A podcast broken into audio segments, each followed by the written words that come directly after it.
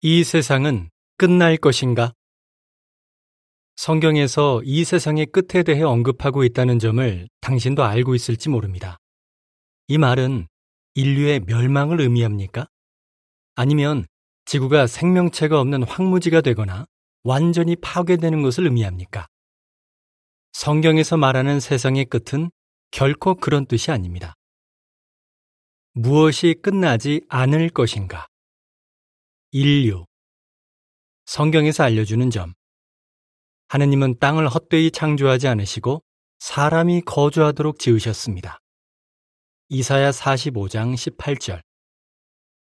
지구. 성경에서 알려주는 점. 한 세대는 가고 한 세대는 오지만 땅은 영원히 남아있다. 전도서 1장 4절.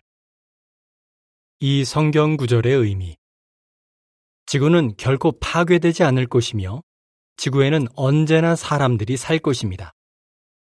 그러면 세상의 끝이란 무슨 의미입니까? 생각해 볼 점.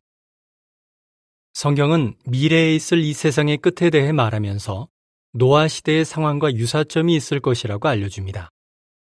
당시 지구는 폭력으로 가득 차 있었습니다. 하지만 노아는 의로운 사람이었습니다. 따라서 하느님께서는 노아와 그의 가족은 지켜주셨지만 악한 사람들은 홍수로 멸망시키셨습니다. 그 당시 있었던 일에 관해 성경은 이렇게 말합니다. 그때의 세상은 홍수에 잠겨서 멸망했습니다. 베드로우서 3장 6절. 이것이 바로 당시 존재했던 세상의 끝이었습니다. 멸망된 것은 무엇이었습니까?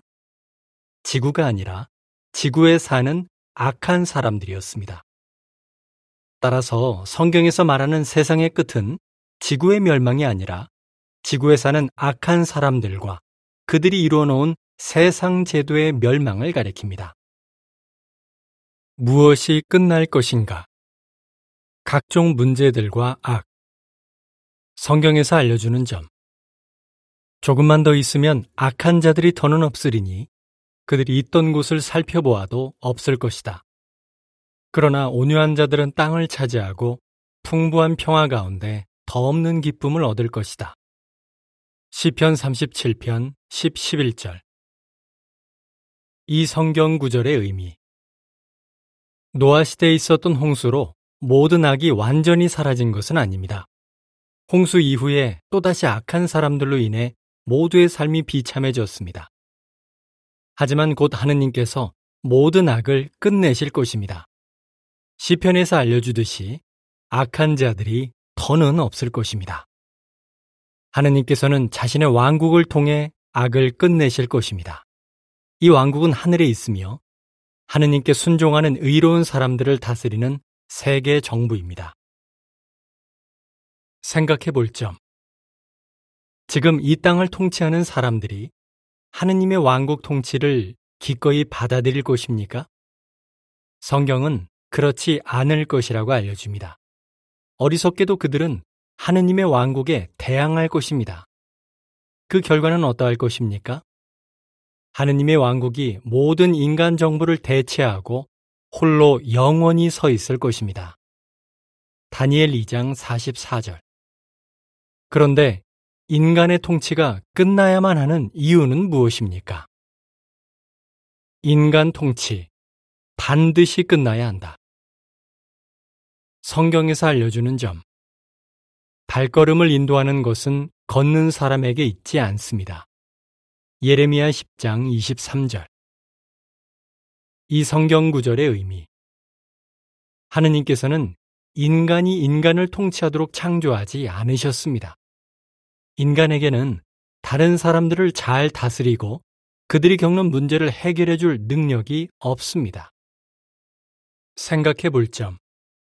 브리테니커 아카데믹이라는 참조 자료에서는 각각의 정부가 가난, 굶주림, 질병, 자연재해, 전쟁 및 그 밖의 폭력이라는 보편적인 문제에 제대로 대처하지 못하고 있는 것 같다고 지적하면서 이렇게 덧붙입니다. 일부 사람들은 하나의 세계 정부만이 이러한 문제들을 확실히 해결할 실마리를 제공할 것이라고 생각한다.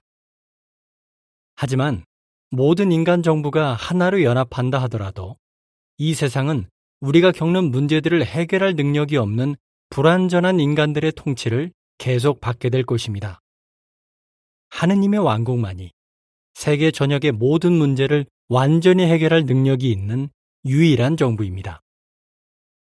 따라서 성경에서 말하는 세상의 끝, 즉, 이 악한 세상 제도의 끝을 선한 사람들은 두려워할 필요가 없습니다.